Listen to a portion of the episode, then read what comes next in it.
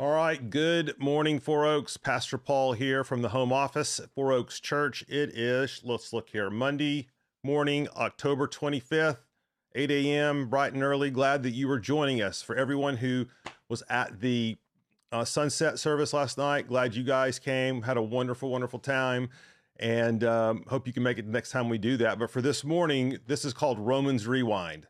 And so if you're if you're fairly new to this, we take 10 to 15 minutes Monday through Friday right here um, during the week to unpack a portion of Romans. And what we're doing is running parallel to the preaching series that we're going through in the book of Romans on Sunday mornings at Four Oaks. Rags to Righteous is the name of that series. And we're taking the time here just to hone in a little bit, pull out different verses, ideas, contexts, theological concepts things that that maybe we've touched on in the sermon, but haven't had um, the time in the service to really delve into them like we would want to.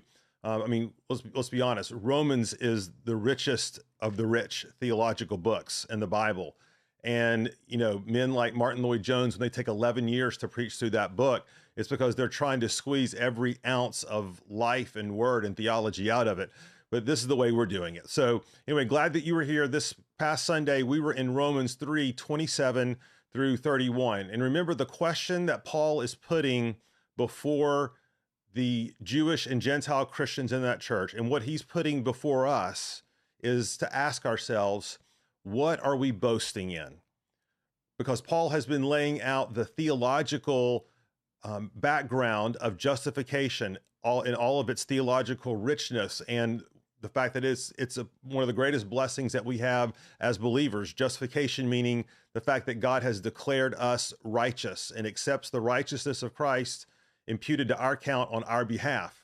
And now paul is saying in light of this amazing doctrine of justification by which you are completely freed from works of the law in terms of earning your salvation now how shall you live? What are the implications of this amazing truth? And so let's go back to the text. Let's read it and we're going to unpack, mainly going to camp out actually in that first verse here, verse 27 this morning. Then what becomes of our boasting, Paul asks? It is, it is excluded.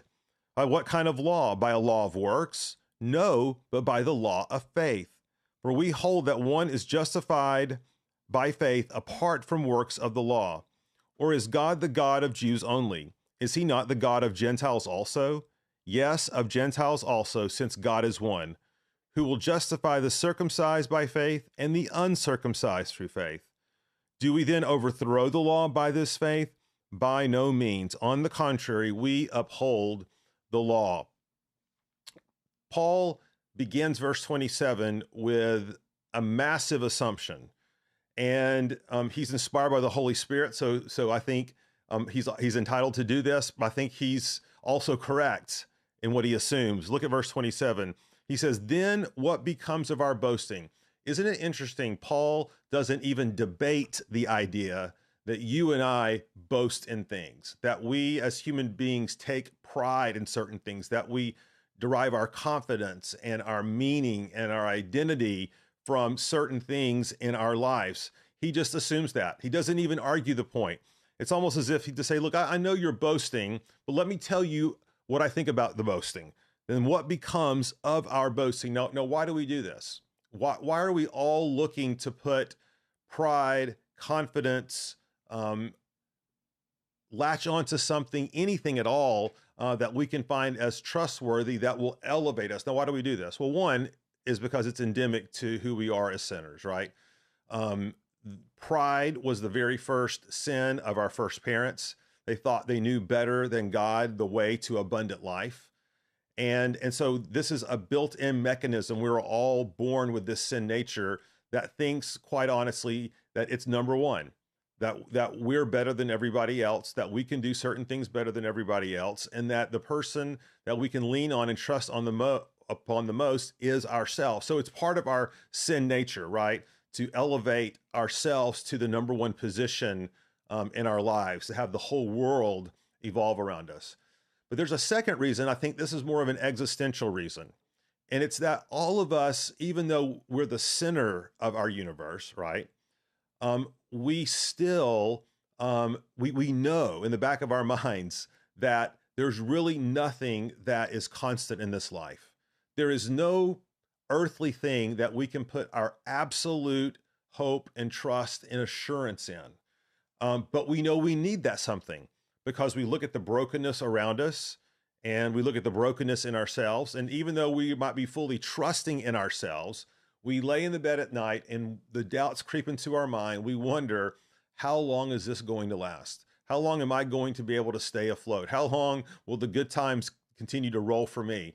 And so, existentially, it puts us in a place where we're looking for anything, a thread of anything at different points in time that we can hold on to, that we can deem, at least for a time, as trustworthy, anything that we can come to depend upon more than any other thing in our life. And this is the existential crisis we're constantly living with.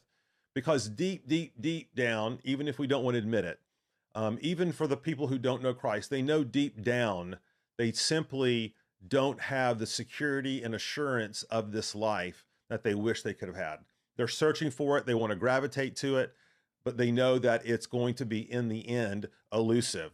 And Paul says the reason for this, okay, this elusiveness is because of the way God has intended to save us. So go back to the text for a second. He said, boasting is excluded. And then he says, by what kind of law? Now, when he says law, he's not speaking of the Mosaic law.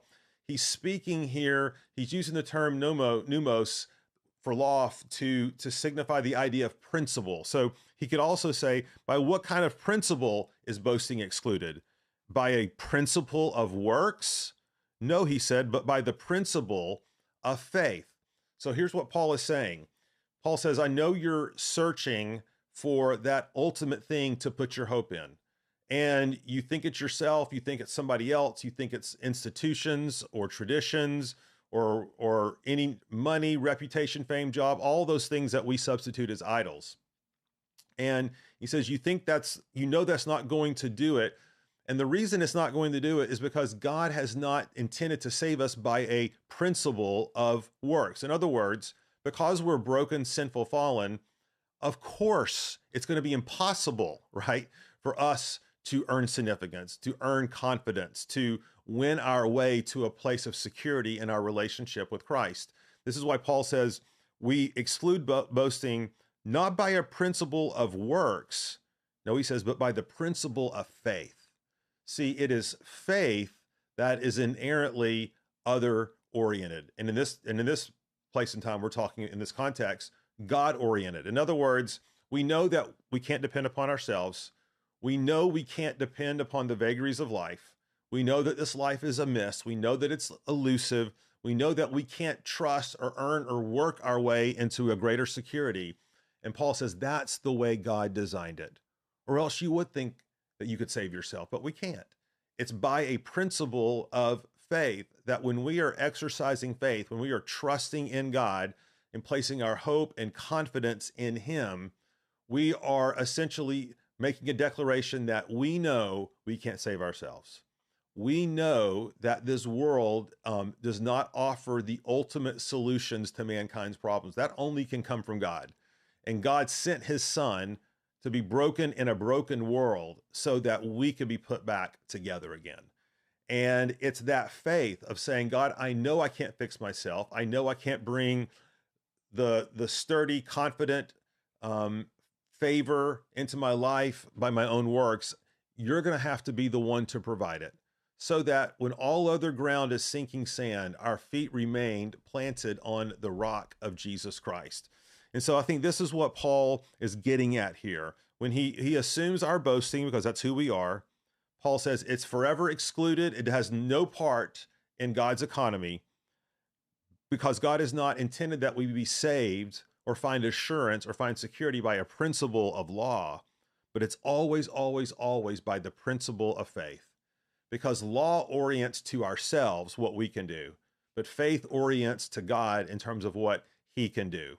And so maybe a great follow up to yesterday's sermon is just to be asking yourself, taking inventory of your own soul and, and asking God to reveal those places to you that you are still living by a law of works and to ask him for wisdom. What will it mean to entrust this to you, to live once again by the law of faith, trusting in the sovereign God who is Lord of all creation and holds the earth literally, figuratively, spiritually in his hands. All right, so that's where we are today.